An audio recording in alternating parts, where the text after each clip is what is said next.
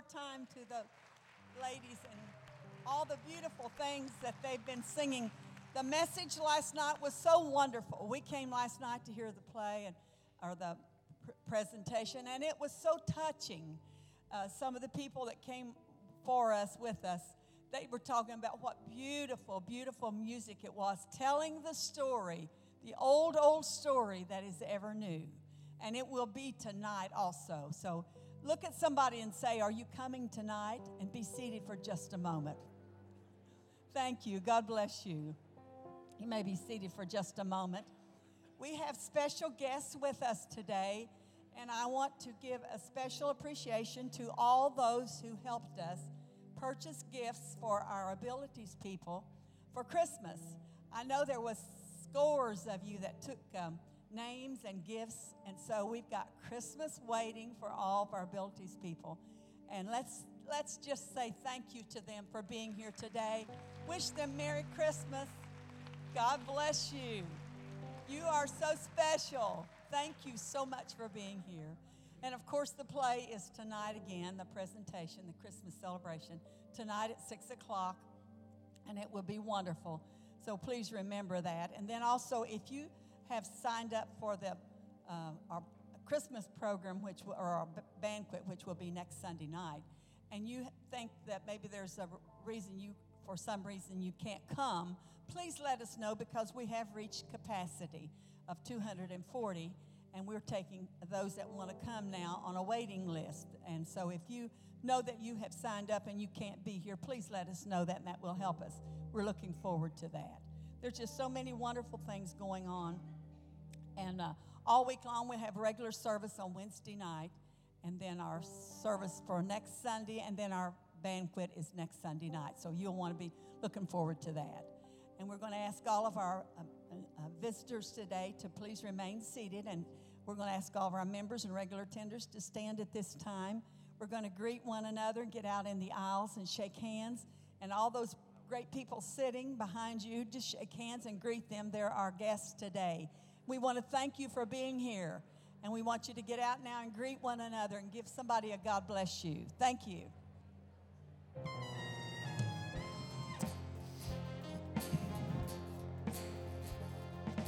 I came to lift you up in the sanctuary.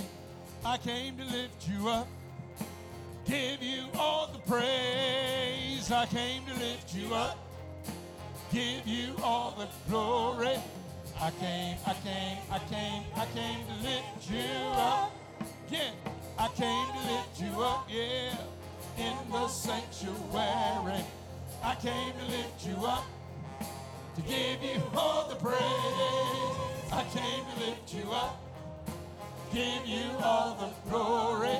I came, I came, I came, I came to lift you up. You are, you are Jehovah, my God and my King, yeah, ruler and maker of everything. I come before you, Lord, well, with a dance and a shout. Open up heaven, pour your spirit out. Well, I came to lift you up in the sanctuary. I came to lift you up, give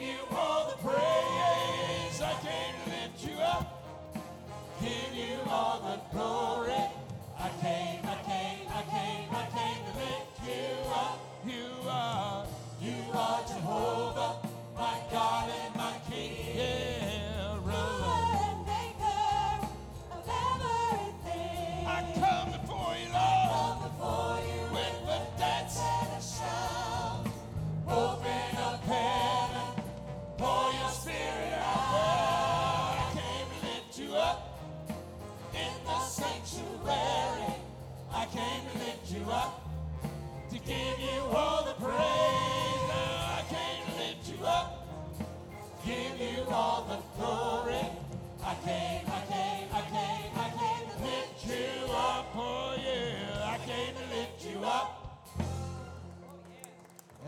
Give him praise. We serve a mighty God. We serve a mighty God. Mighty God, mighty God, mighty God. We serve a mighty God. Sing it with us. We serve a mighty God. We serve a mighty God. We serve a mighty God. Oh yeah. Mighty God, mighty God, mighty God. We serve a mighty God. He's mighty, yeah. Mighty. Mighty. Mighty God, mighty God, mighty God. We serve a mighty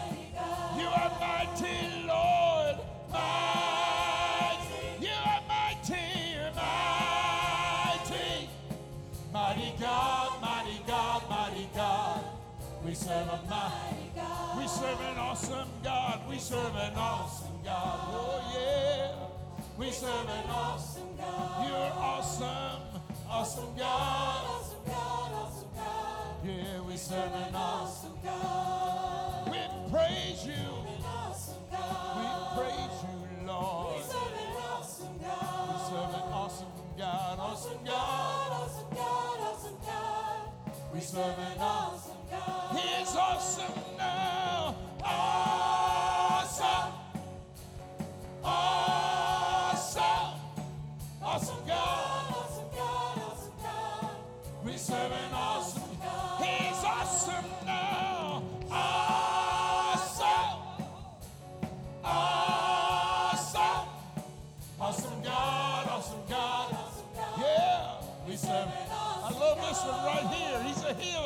serve a healing God. We serve a healing God. Healing God, healing God, healing God. We serve a healing God. We serve a healing God. We serve a healing God. Yeah, yeah. Now we serve a healing God. Whatever need you have, healing God, healing God, healing God. We serve a healing God. Oh, let's sing this one now. He's my healer.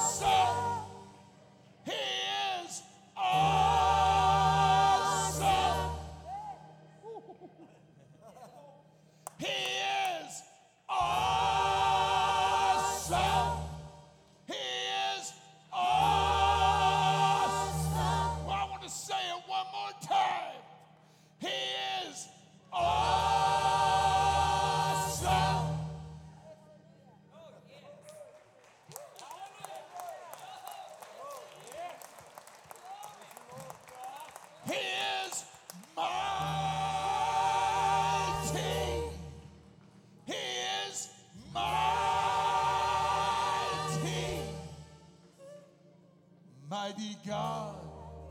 Mighty God. Mighty God. If you know it, let me see your hand. We serve a mighty God. Oh, give him praise. Give him praise. Hallelujah. We praise you, Lord. We glorify your name, Lord. precious worship you this morning, to give you honor, to give you glory, Lord, to give you praise. You are worthy. Oh, you are worthy, Lord.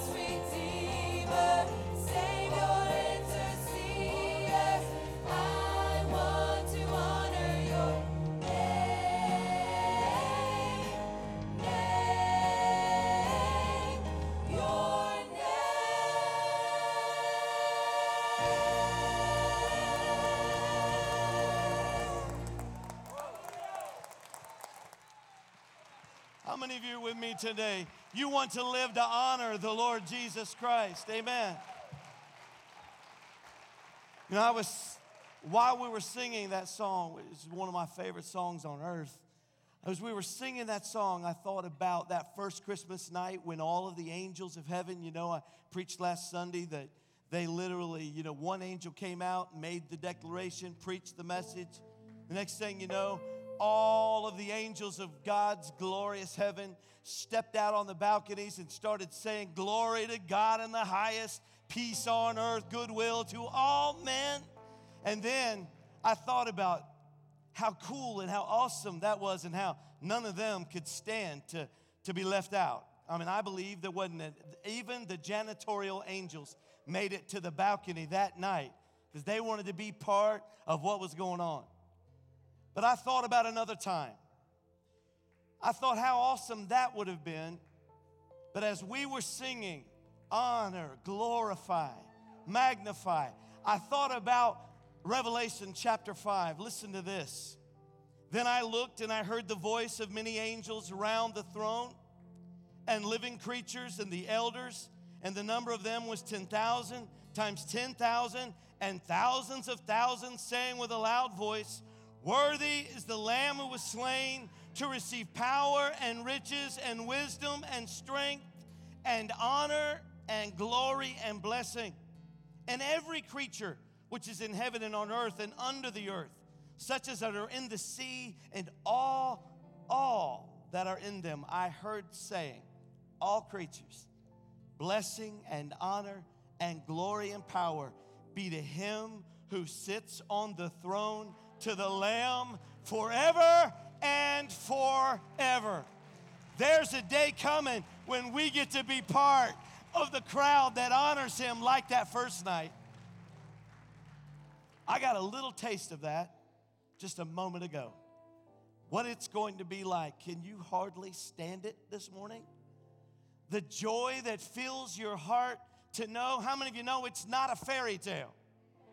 It's not fiction.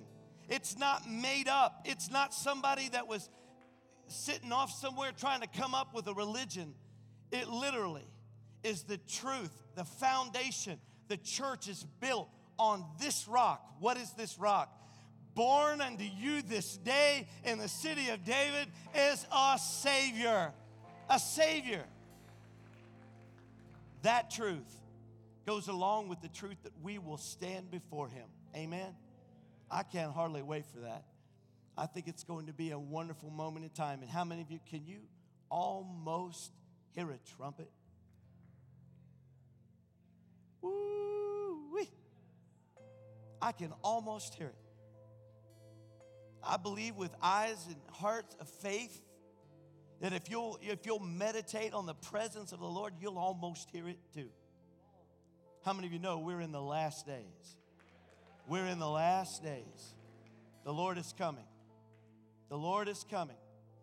And you and I are part of the generation, I believe, that will see another beautiful night, another beautiful day where the power of God splits that eastern sky and we together, the Bible says, for the Lord Himself, is it all right if I just preach right now? Is this all right? For the Lord Himself shall descend from heaven with a shout with the voice of the archangel and the trumpet of God. And the dead in Christ will rise first. How many have loved ones over at the cemetery? The dead in Christ shall rise first. Can you imagine the rocking and the rolling that'll go on at Woodside? Then we which are alive, how many are breathing this morning? Then we which are alive and remain shall be caught up together with them in the clouds to meet the Lord in the air. He going to step out and just say, "Uh-uh, you come to me." That place needs an overhaul. It needs an extreme makeover. And I ain't stepping foot on that just yet. But what I would like is for all you to come up here where I am. The Bible says they will forever be with the Lord. 1 Thessalonians chapter 4, verse 16, 17, and 18, if you want to know what I'm speaking about. And I love verse 18 most of all because it says, Because of this, wherefore, comfort one another with these words. Look at somebody, pat them on the back, and say, Jesus is coming. That's comfort to your brothers and your sisters. We're going to go before the Lord in prayer right now for the different needs that you might have. If you have a special need, would you make it known with an uplifted hand today? God knows every need and care of your life and heart. He knows your circumstances, and God's going to meet those needs in your life. I believe it. I want to give you an update over the last couple of days. Uh, our assistant pastor Richard and I got a got an anchoring and, and we jumped in the car and we drove all the way to Jackson, Mississippi. 11 and a half hours one way. And then we turned right around and drove back. So if I look droopy eyed, I got a good reason. but we went to see Pastor Watkins, who was care flighted to a hospital in Jackson from Greenville, nearly two hours. And there in ICU, uh, he had to have immediate surgery. They took him into surgery. By the time that we were driving and keeping tabs with Sister Myrtle, we got there in time for him to have recovered and slept, and, and he was waiting. Uh, he didn't know that we were coming. I'm a guy who likes surprise. So we got all the way down there, and she was texting me, giving me the updates, and, and I said, Well, let me know whatever you hear. We're praying. Uh, Your church is praying for you. I had no, I, the last report I got from her, I was already in Memphis and didn't even tell her. Got all the way to Jackson, got to the hospital, found the hospital. They first told me he wasn't there. We had all kinds of problems. Got there, walked down the hallway, went up and and I heard Sister Myrtle say, Come in. And I opened up the door and I popped my head in there. You should have seen the tears. It broke my heart and theirs too. Brother Watkins was so emotional. It was beautiful to just step in that room and, and catch his eyes. We got down on our knees right there in his hospital room, prayed with him. And you know, we were privileged to actually spend that day with them. And then by the end of that day, the hospital said, Well, you can recoup at home just as good as you can here. You're doing better. So they let him go home. So we packed him up, took him to a restaurant to eat, that was fun.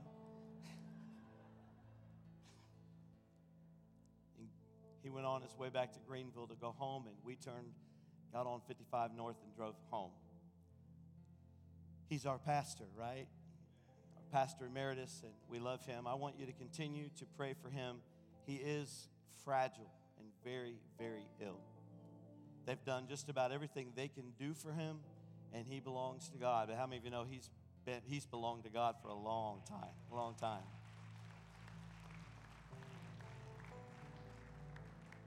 But he he sends his love, and he said, "You tell my church I love them with all my heart." Then he grabbed my arm and he said, "And I love you too, Ray." and he said, "I love you, Richard." He said, uh, we were getting ready to leave, and he said, "You, I would tell you that you've made my whole day." He said, "But you've made my week, my month, and my whole year." And I told him we loved him. So please be praying for how many of you will pray for brother and sister Watkins. We're going to pray for you as well right now. If you have a special need, you've made it known with the uplifted hand. We're going to pray. We're going to ask God to, to be with the state of Israel as well. This is our time in our service where we acknowledge and stop and we pray for the safety of Israel. I can tell you, our church has been significantly favored and blessed by God since the very first Sunday that we started praying for Israel. We will not fail to follow the admonition of the Word of God. We will not fall prey to the deceptions of the media or the people in our country who are slowly turning their back on Israel. We will stand with her and we will defend in prayer and in any other means possible as a country. We will stand in defense of the little state of Israel. Her enemies have been poised against her for generations and thousands of years. But we, along with the remnant who have stood faithfully by her side, will continue to stay in prayer and seek the good, as Psalm says. Seek the good of Israel. Amen. Amen. Let's pray together. Father, as we come before you, we thank you that you are a God that cares about our every need. As we come before you today, we pray that you will touch each circumstance for the hands that went up around this building. We believe in prayer for healing. We bring, believe in prayer for deliverance. We know that you're able to touch your people, to guide them, to lead them, and to uh, bless them and favor them, provide for them. So, Lord, we ask you that in every circumstance you would meet their needs according to your riches and glory. We pray in the mighty name of Jesus for those that need comfort through loss of loved ones. Pray specifically for Tiffany Puckett this morning, who lost her family member, a grandfather. We ask you to touch her and comfort and strengthen her heart and the family. We ask in the name of Jesus for those who need your touch today. We ask in your name that you will be a God of great power in their lives. We ask you to touch Brother Watkins and Sister Watkins. Be with him. Continue to strengthen him and touch him as your will is performed and done in his life. We believe in the name of Jesus Christ to be strong on his behalf. We ask you to be with him, comfort him, let him know most of all the thing he desires more than the air that he breathes. May he know your presence with him all always. We pray this in the mighty name of Jesus and give you the honor and the glory. And Lord, we pray specifically for Israel. We lift up your chosen people. We ask you to lay your hand of protection upon the Jewish nation. Protect their borders, their sons and their daughters, their moms and their fathers. Touch their children and be with them. Let them know favor and God protection against the enemies that have declared their death for thousands of years, and yet they stand today. We believe they stand because of the power that you provide them, the gift of favor over them, and we thank you, Lord, that that same favor is over our lives as we trust in you. We ask your blessings on them, keep them safe as we seek their good and the peace that belongs to Jerusalem. In the name of Jesus Christ, we ask all of these things. And as a congregation at Christmas, we join together in agreement of faith and trust and say, Amen. Amen. God bless you. You may be seated. Our ushers are coming to serve you at this time. And I want to take a moment. We don't do this very often, but I want to thank these guys in their maroon jackets. I want to appreciate them for the way that they're always ready to serve, always here, ready to help us. And uh, I got the wrong color, didn't I?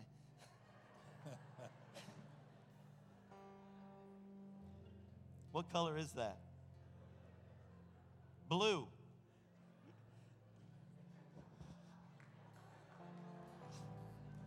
Lord, I stand in need of prayer. the men in blue, we appreciate them very much and all the work that they do. I would like to say a special thank you to uh, Brother Bob Napier, who is our head usher. Bob, let him see your hand. This is the guy in charge, and he does a wonderful job. Appreciate him. Love him and his wife Thelma so much for all they do in serving and loving others. But, gentlemen, thank you.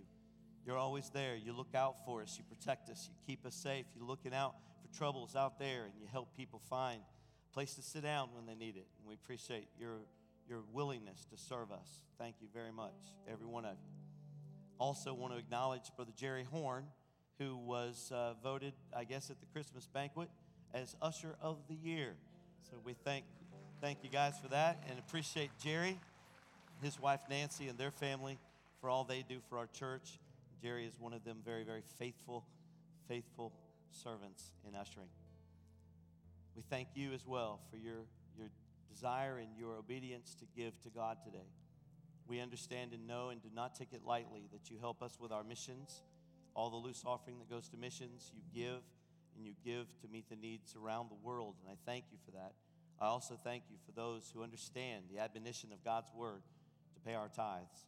And we all pay those together in obedience to God.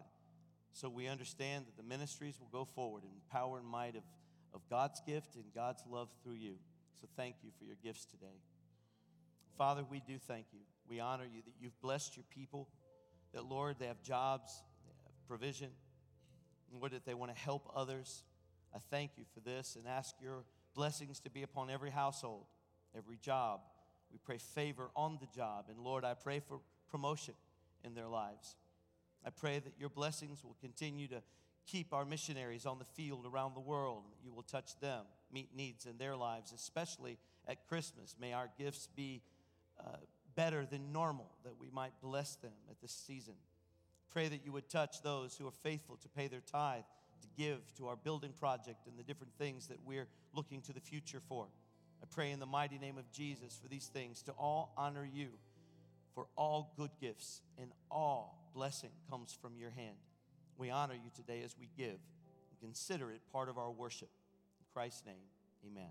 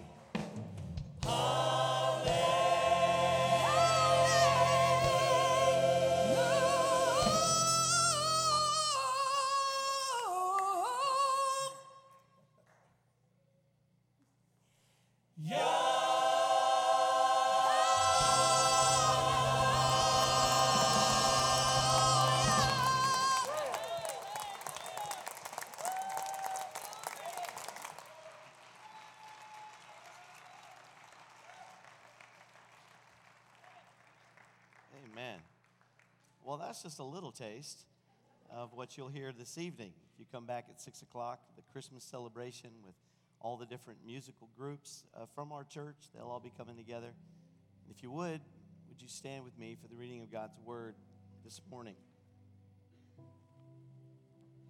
Two things I'll make mention of. Want to uh, say number one, Sister Marie Oni. So good to have you with us in service. We love you very much. She has been through very uh, tough year with sickness. Today, you just being here is a miracle, and we've sure prayed for you, and we love you very much. I told you when I came up to you, you're one of my favorite people on earth. I just think she's one of the sweetest ladies you'll ever know. So if you, I don't mean for her to stand in line for too long, but after service, just go by and, and say hello to Sister Marioni. Would you lift up your hand so they'll know who you are? This is Hans's mama, by the way.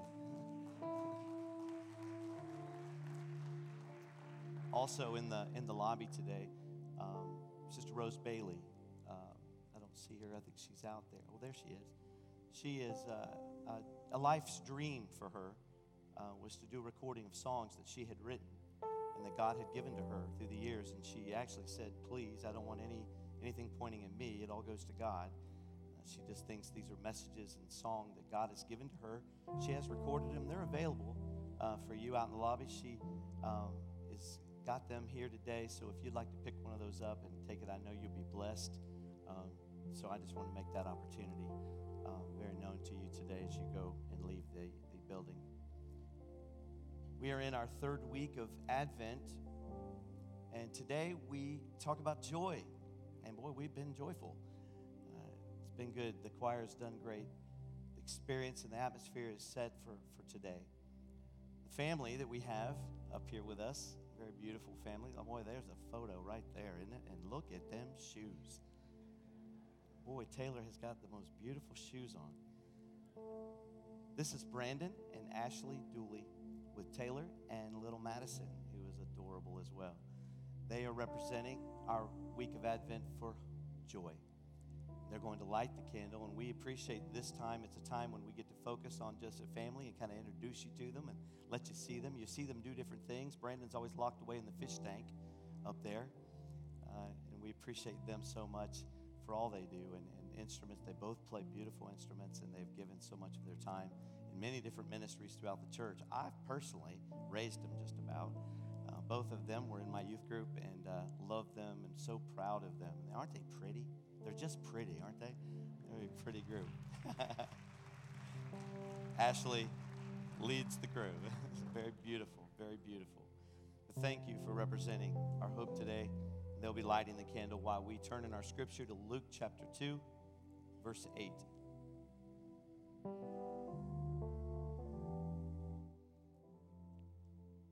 Very familiar passage of scripture, so familiar, I preached from it last week, but it will be a different message for today as we look at joy.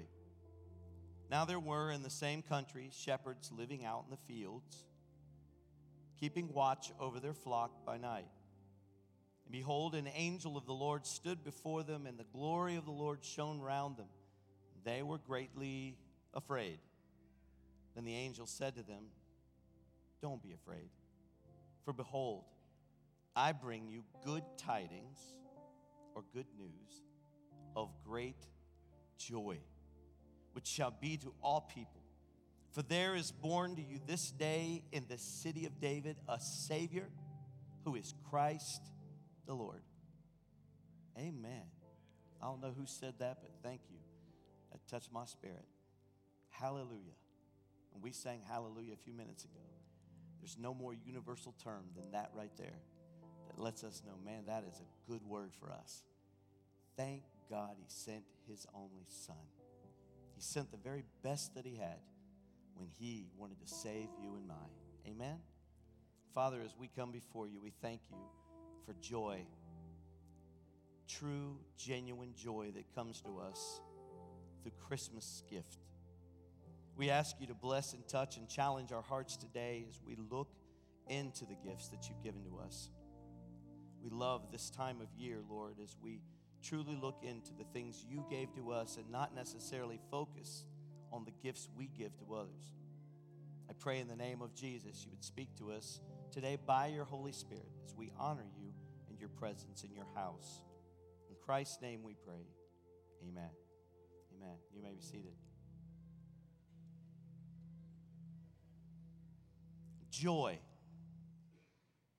What an interesting word that the angel chose to announce. Joy at the good news.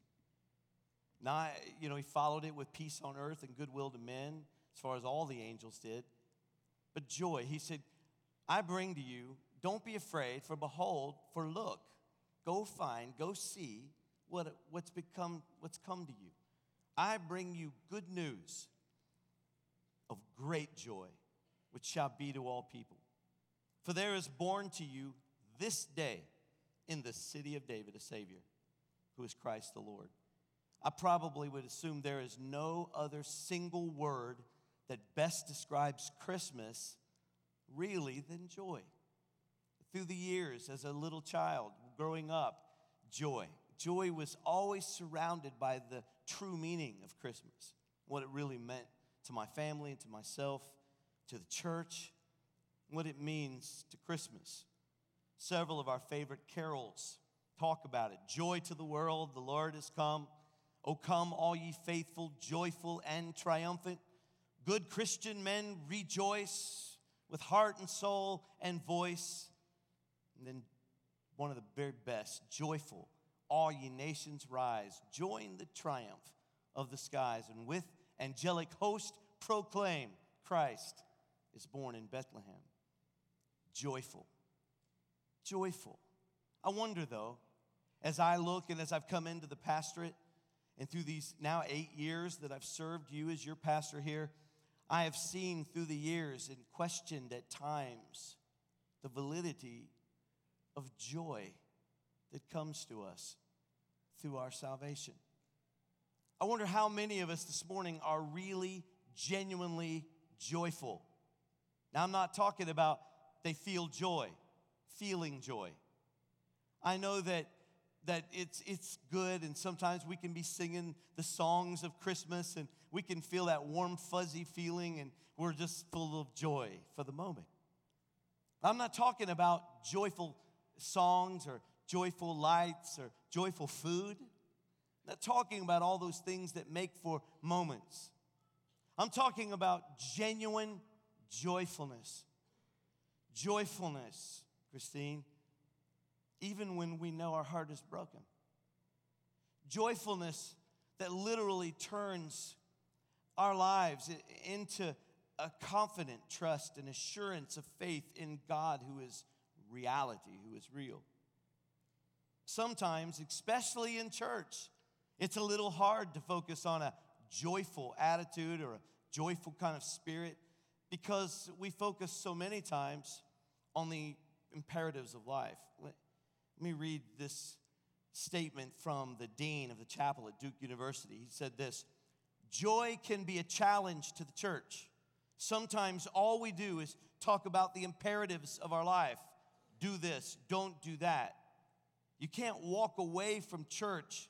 I said, I'm sorry. He said, You can walk away from church sometimes after so many trials and blessings and strength and faith through the troubled times feeling a little depressed. And I know that that can be true when we seem to focus so many times on the negatives. We focus on the trials and the troubles. And I, have actually talked with some folks who literally, if they didn't have something uh, to talk about, they wouldn't have anything to talk about. They didn't have a problem. They wouldn't have anything to just have a conversation about. They literally live from one crisis to another. I know that this happens a lot in our lives, and it really is because we got the wrong idea about joy altogether. Joy is somehow been connected to our happiness. We've defined joyfulness as being happy. It's not always the case. When we walk away from cemeteries or hospitals or jobs, families fall apart. Someone says, Well, how can I be joyful in those times? I'm not happy. Exactly. That's the joy, the real joy of Christmas, of God's gift to the earth.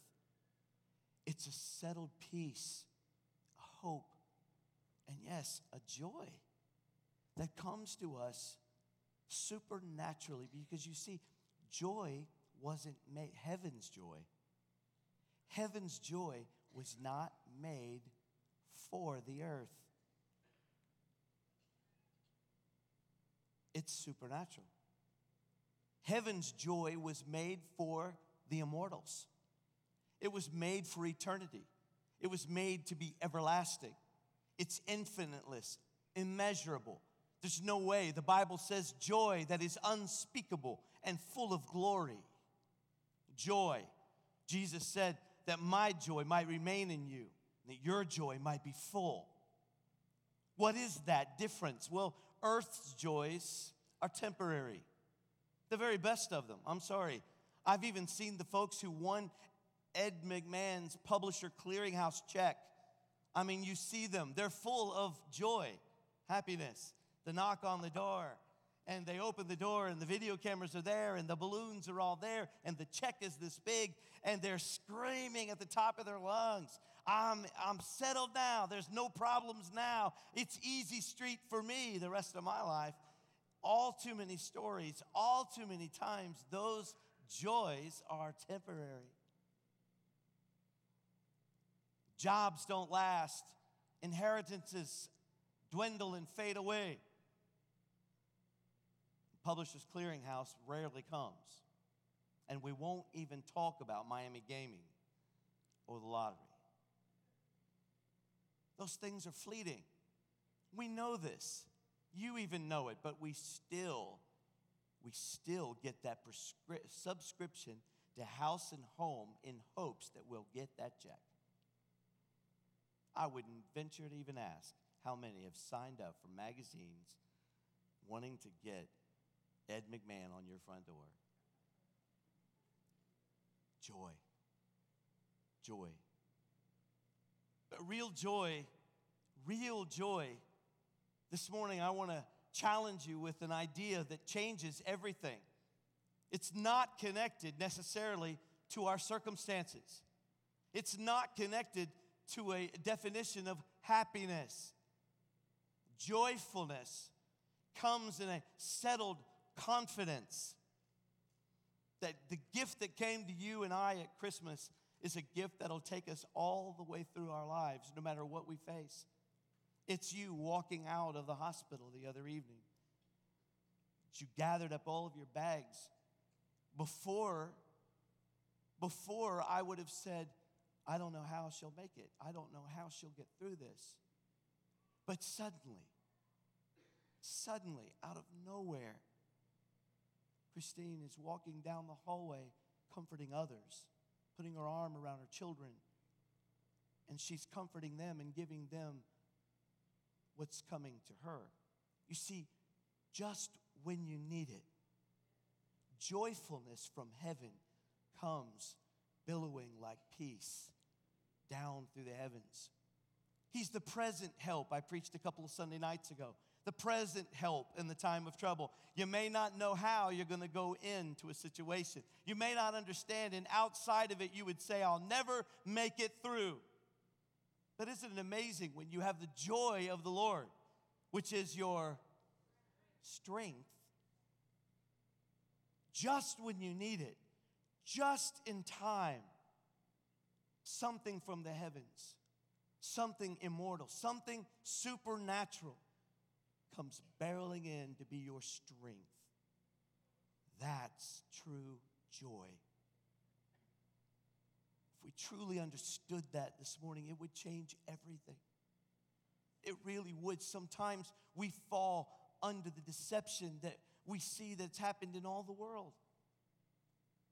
What, what deception you talking about, Pastor? I'm talking about the deception that this life, this is it. This is everything. We're strangers and pilgrims. We're journeying through. We're just passing by. I love the old Dottie Rambo song, Just Pass Me Not, the gentle Savior, when it talks about we're just traveling through this life.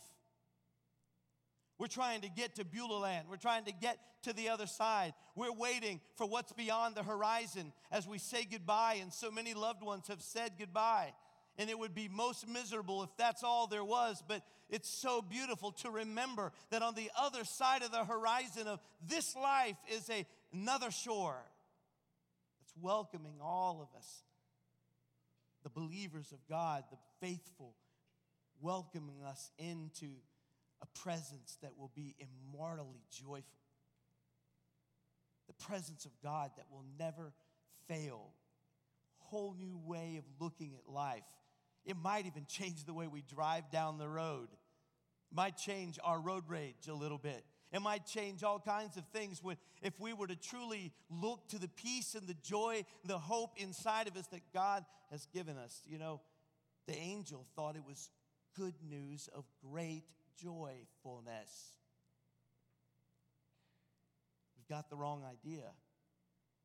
If we go back and find out what that very first gospel message was all about, you know, some people say, well, who was the first evangelist? And who was the one, first one prophet and minister? Who was the first one in the Bible who ever preached the first message of Jesus and salvation and the gospel? Who was the first evangelist? Well, that honor goes to the angel. Goes to the angel. The angel that was privileged. I, I would like to know exactly why, how God picked, you know, the angel, the specific one, Gabriel, to literally be the one to step out and give the first gospel message. You say, well, he, made the announcement, but I don't know if I'd go that far. Look at Luke chapter 2 again. And there were shepherds living out in the fields nearby, keeping watch over their flocks at night. An angel of the Lord, I put in parentheses, first evangelist, appeared to them, and the glory of the Lord shone round them, and they were terrified. But the angel said to them, uh oh, first gospel message I have in parentheses here. Do not be afraid. I bring you good news of great joy. You could almost hear a ha behind it. Good news of great joy that will be for all the people. Today, in the city of David, a Savior has been born. He is Christ the Lord. That is the first gospel message that was ever preached. That was the first evangelist that ever held a revival. And what a disruption it was. He, he came right in the middle of the situation there with those shepherds. One minute they were watching the sheep, one minute they were literally just sitting there thinking it was going to be a long night. The very next minute, disruption comes to their life and they don't understand what's happening. But the light shines, the angel steps out, and then all of a sudden an announcement is made. The preached message is there, and they know just enough. They don't know enough to, to be a scholar. They're not out there in, in Jerusalem sitting in the temple arguing and debating over the law. They just knew enough. Mama had taught them, Granny had taught them through the years. A Messiah is going to come, and when he comes, he's going to come to Bethlehem. And they knew enough about that from the old prophecies that they had a hope inside of them and peace inside of them that kept them attuned to what they heard. And the Bible's clear to point out that the moment they got the announcement, hey, gentlemen, Good news over here. Hey, shepherds, good news. I bring you the news of great joy to your life. For unto you, unto you is born this day in the city of David a Savior, which is Christ the Lord. He is going to save his people from all their sins. This message, this declaration, the hope, the Messiah, he's come. They knew what it meant. The Bible is clear to point out it says they went straight to Bethlehem. I find that interesting. And I find it parallels sometimes with the church of today, with people today. Did you not? I, I looked at that and I thought God chose those shepherds. How awesome. Man, those guys, I mean, they were uneducated. They were kind of low on the social scale. They weren't like the big time folks. They weren't invited to many parties. They, they just kind of worked overtime out in the field. I thought it was also a side note of trivia here. Do you ever wonder if the very field they were in as shepherds outside of Bethlehem was the very fields that David was in? I sat there and I was like, oh God, that would be just like you. to literally send those angels straight to the field where David, all those years ago, would play on his harp and sing the Psalms of God. God would say, That's where I'm going to go. I'm going to go back to the shepherd. I'm going to go back to them. I'm going to go back to the ones who aren't looking for this life to fulfill everything. I'm looking for the ones who are outcast, who know and need a Savior, the ones who really need a Savior. He didn't even announce it to the city of Bethlehem. Now, 700 years earlier, there had been a prophecy that said, Bethlehem, Ephratah, out of you, you look, you're maybe small among the clans of Judah, but I'm going to bring out of you the Savior. That message that came straight from heaven from the prophet Micah, and there, all down through the years, 700 years of stories of law, of scribes, of the temple, and the preaching and the teaching, and nobody was looking. Oh, come on now, you don't see what I see. Nobody was looking. Phillips Brooks, the famous evangelist, I love to read his books. Back in the 1800s, 1867, he wrote a little tune you might remember. Oh, little town of Bethlehem, how still we see thee lie. He wrote a most beautiful song, and we love it as we shh. But really? That's a problem for me. 700 years of waiting, longing, looking for the Messiah to come.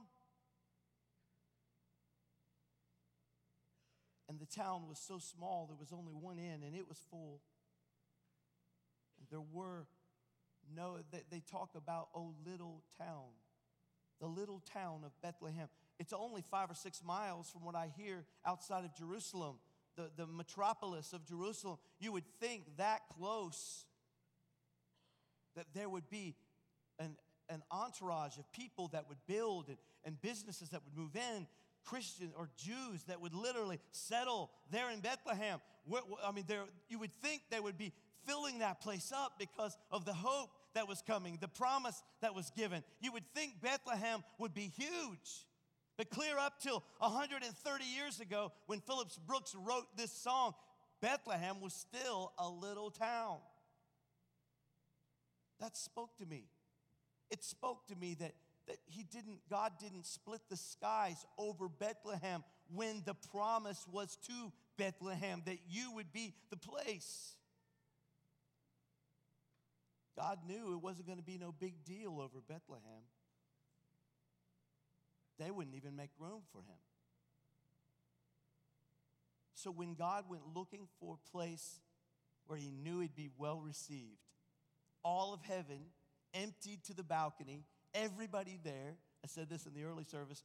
I bet even the, the janitorial staff, the angels that take care of janitorial things, was out there. Everybody, maybe I said it this one, I don't remember.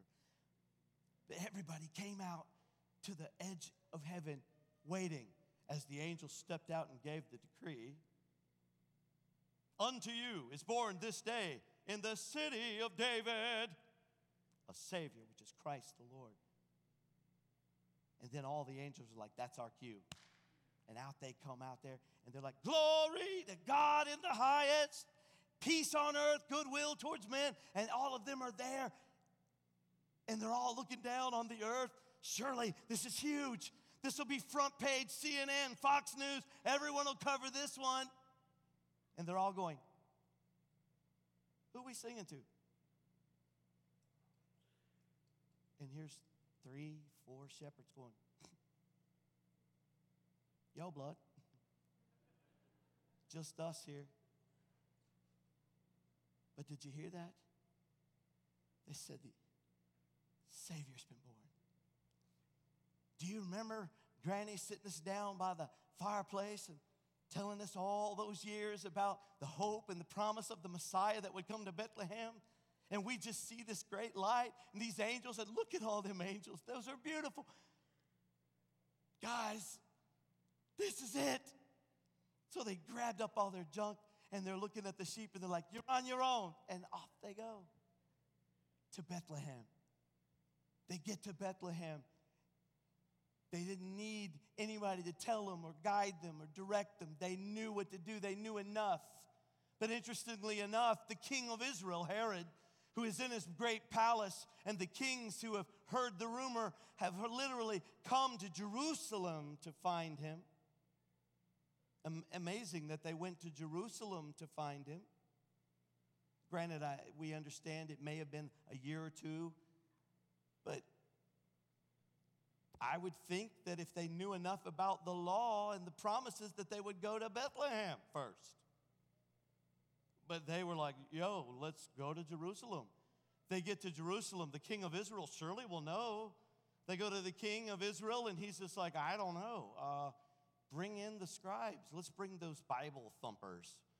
They'll tell us all about it. So the guys come in, and they're like, Bethlehem, Ephratah, Micah, the prophet. Ah, so off they go, looking for him. What amazed me was that the kings didn't know, Bethlehem didn't care, Herod had no clue. And I thought, how terrible, what an indictment against them in their day. And then I realized, oh, wow, sounds a lot like us. The Lord is coming. Prepare yourselves, get ready. The Lord is coming. Prepare the path and the way of the Lord. Repent, the Lord is coming. And half the world is Bible thumpers. We preach it in the churches. I had someone not very long ago said, You know what? I'm not going to your church. I was like, I'm so sorry. And she said, Yeah, you preach too much doom and gloom. All this Jesus coming, the world's going to come to an end. I ain't going to that church. I'm going to go someplace where they lift me up. And I said, Well, God bless you. I hope you find a church that is not looking for the coming of Christ. No, I didn't say that.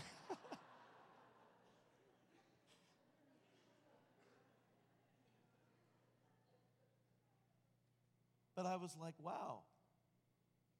Verse 18 of 1 Thessalonians chapter 4 says, Wherefore comfort one another with these words. Why weren't they looking? Why weren't they expecting? Why weren't they anticipating? Where was the advent? I, I wrote an article for a publication for the Church of God based on the advent. And I'm- they've asked me to continue to write that and to write up a big article on why we, the Church of God, does practices the advent during Christmas. They're very curious about this. And I wrote an article and I talked about Adventus, the Latin word for the coming, and what it meant, and how we prepare our hearts. And that while there is a trend in churches today to move away from the sacred and the traditional and the reverent, I said this is something that has touched our church. It has blessed our church. It's changed our church. And one guy wrote me back and he said, You know what I appreciate about your article? I appreciated it because you did something for me that I didn't think I'd ever feel again. He said, Christmas has just been a day for years. He said, the Advent makes it a season. I said, thank you for that. And I, I'm not the corner market on the Advent. They've done it for hundreds and hundreds of years. Other mainline churches, evangelical churches have done it. Many of you that have come from those churches have thanked me and said, Pastor, one of the things I missed the most about my church growing up was the Advent. Thank you for bringing that into a spirit filled church. I want to get back to the place where we once again are looking, watching, waiting, anticipating. I loved it. Somebody came in this morning and they said, Pastor, I'm expecting. I've come expecting today. That's my heart.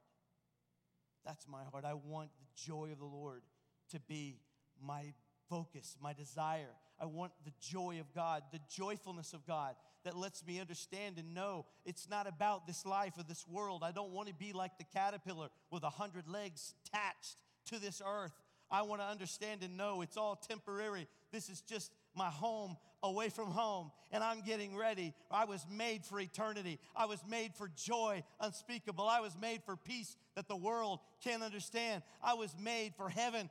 I am looking forward to heaven and I can't wait to get there. I'm stopping all the praying me out of heaven. I'm going to start praying for the next shuttle. I'd like to go. Not that I'm praying to die, but I am sure praying for the promise and I'm looking for the coming of the Lord. And I want to hear a trumpet. I want to hear the sound of the angels of God in chorus as they once again are announcing to the earth that He's come. He's literally done what He said He would do. Because, see, here's what's awesome about the promise and the prophecy of His word being fulfilled at Bethlehem. If He did that, He's going to finish what He started. The Lord is coming you and I need to understand this. But I love one other thing, and I'll get ready in two minutes to close. It says there, For unto you is born.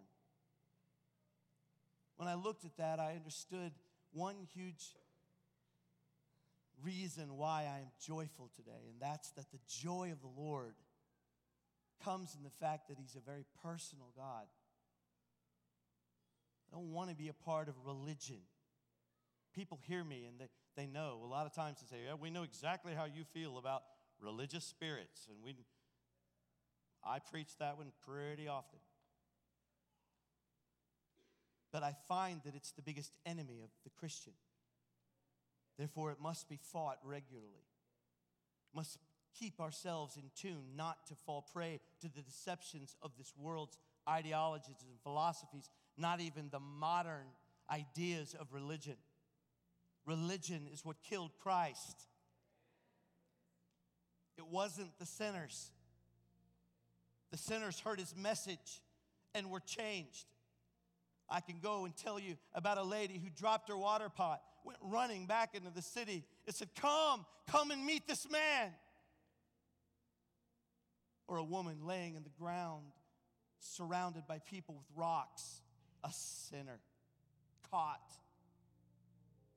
with tears dripping down her face as Jesus looks at her and says, Go. Sin no more after he'd looked to the crowd and said, Which one of you is sinless? If you are, you're free to throw. And no one could. Because we all need the Savior. I love what Luke says and when you look at the Hebrew on Luke chapter 2 there, it says, For unto you is born this day in the city of David a Savior, which is Christ the Lord. Now that's modern versions, but if you look at the Hebrew text, it says, For unto you is born this day a Savior, Christ the Lord. Three titles and not descriptions. Now I understand what I mean when I say that.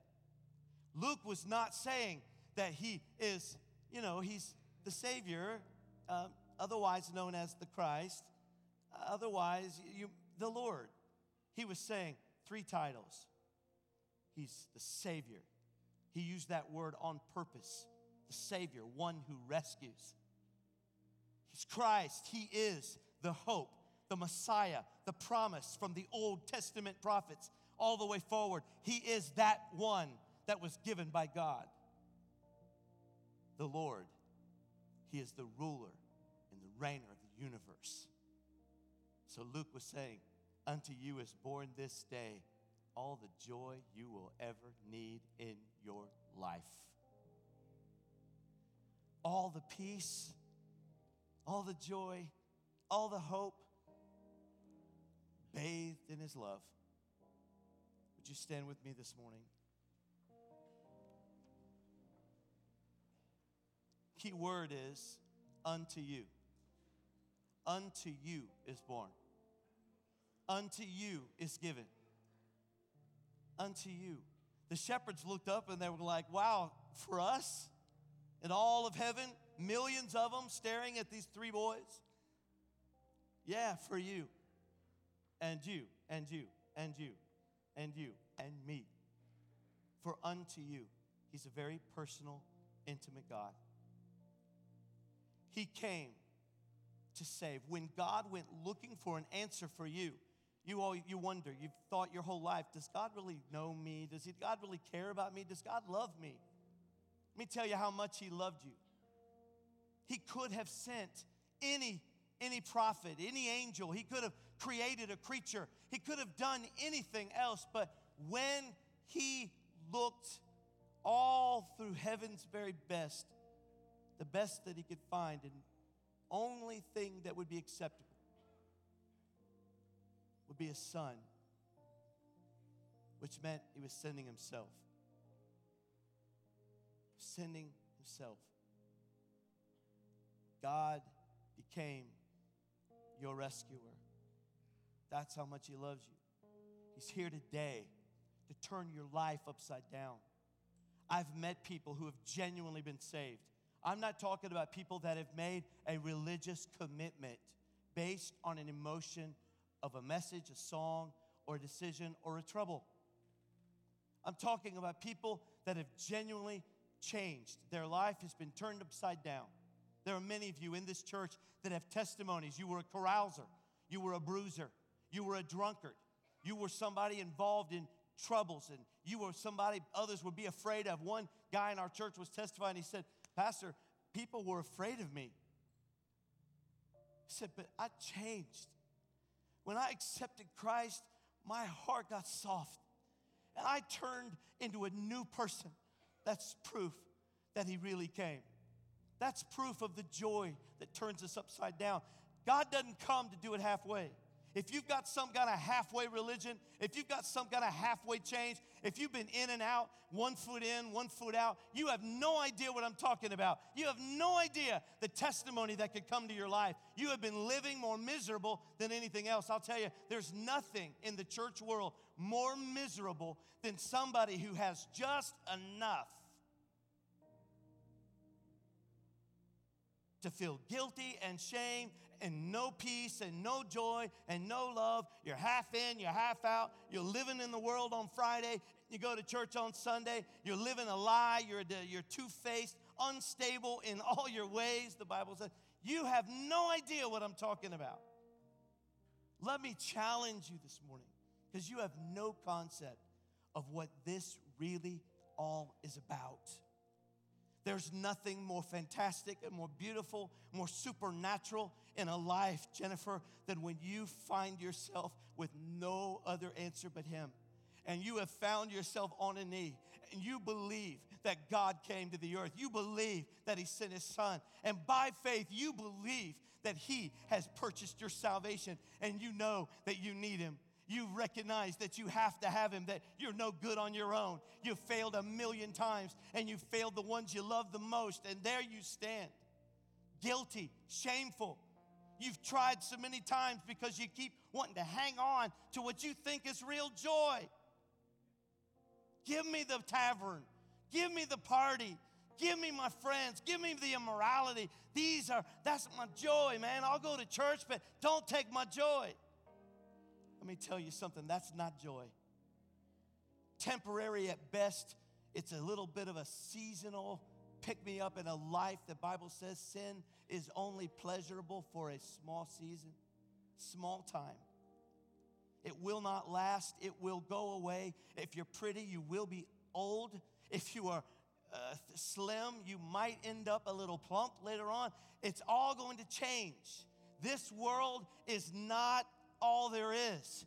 You may be looking at life like a, and I, the, the comparison I feel is like, uh, like a, a caterpillar. You, literally 100 legs attached to the earth. You may be thinking, man, this is all there is. I got to have a good job. I got to have a good house. I got to have 10 kids. I got to have money in the bank. I got to have all these things and vacations. And I got to have accomplishments and degrees and position and power and authority. And then I will have joy. I went to a funeral not very long ago and I walked into he, the man owned half of Hamilton. He was loaded. He had houses, businesses, cars, nice cars. He had tons of things, toys. But I noticed something pretty significant about that funeral service. Brother Virgil, it was just like every other funeral service I'd ever been to. There was a casket and a shell of a human who once lived. There were a few flowers and Amazing Grace on CD. None of this lasts forever. You've heard the expression, you can't take it with you. So you better have a preparation for what comes after. And it isn't left to debate on television shows and religious circles and one preacher pitting against another preacher and circles of people arguing about what's real, what's not real, whose doctrine's better than this doctrine and what's acceptable, what all of that stuff is fleeting. It is about one thing. Unto you is born this day in the city of David a Savior who is Christ and He's the Lord. He's the author and the finisher of my faith. He's my church. He's my religion. He's my happiness. He's my peace. He's my joy, unspeakable and full of glory. I can go through the trials. I can go through the troubles. I can walk from the cemetery. I can lose my job. I can fall flat on my face in every attempt of this life. But if I have Christ, I have everything. I have lost nothing if I have Him.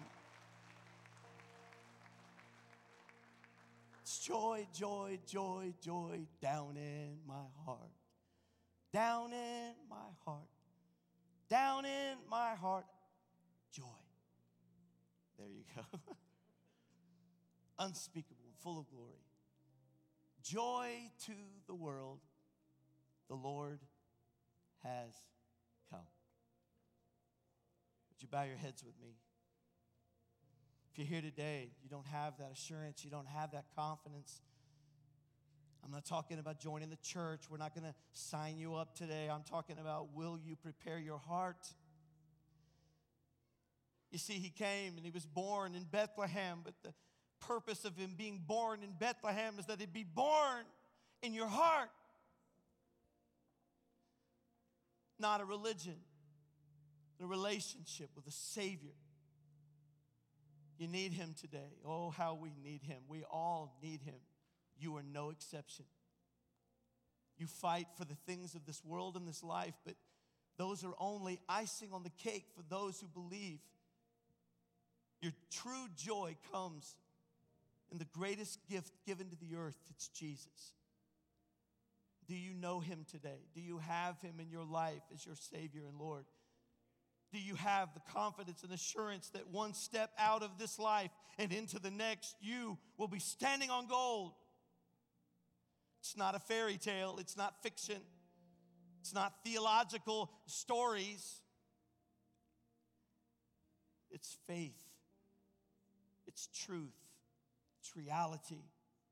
As surely as you breathe the air that you breathe right now that you cannot explain, there is a God. And there is a Savior. And He's here today. And you need Him. What greater Christmas present could you possibly give than to give your heart to God? So I'd ask you as you stand here today and an altar is made right there at your seat, and we get ready to pray a prayer.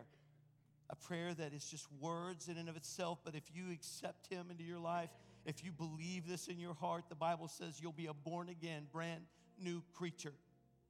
Bethlehem will come to your house. If you're here today and you need Jesus, with every head bowed and every eye closed, I want to pray with you. So if you're here, would you just lift up your hand and right back down? I'm going to pray with you. God bless you, ma'am. Anyone else? God bless you. God bless you, ma'am. Hands are going up. Is there anyone else? I, preacher, you're right, man. I need to make the decision for the Lord. I need to make a change. God bless you. I need to make my life count for something. I'm not just breathing in air. God bless you. Anyone else? Hands are going up. People want to trust the Lord today. This is the purpose for the lights today, the songs and the message that you would come to Christ. Anyone else? I'm going to wait just a few more seconds. What are you waiting on? Who are you waiting for? Make the decision that'll change your whole life right here, right now. All right, we're going to pray. Going to pray this prayer, and then after service, I want you to go by. If you've lifted your hand, I want you to go by our discipleship booth. I want you to see our discipleship pastor, Melissa Graw, and her team. They've got information for you. They're going to help you. Not going to take anything from you, they're going to give to you. They want just to give you information. If you don't have a Bible, they'll give you a Bible. They want to help you today to get established in faith. But we're going to pray that prayer right now that'll change your whole life. And I am excited for you. I did this. Others in this room have done this. And when they did it, it changed their life. You're going to be turned upside down starting right now. Would you pray with me? Help me, church. Let's pray together. Dear Lord Jesus, come into my heart. Forgive me of my sins. I accept you as my Savior. You died on the cross for me. You rose from the dead. You came to this earth. You purchased my salvation. I give you my life. I give you my heart. Be the Lord of my life. I believe it in my heart. I confess you now with my mouth. Therefore, your word says, I'm saved. I'm born again. I'm a Christian. In Jesus' name, amen. Amen. Praise God. Praise God.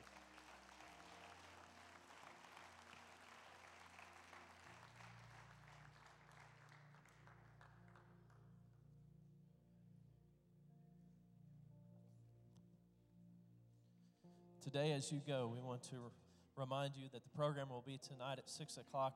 On that great preaching, great word we heard today, Pastor's going to be making his way to the lobby to visit our guests, so that's going to be awesome. But be back here tonight at 6 o'clock for a wonderful time of fellowship and celebration. It's wonderful, wonderful to see you here again today.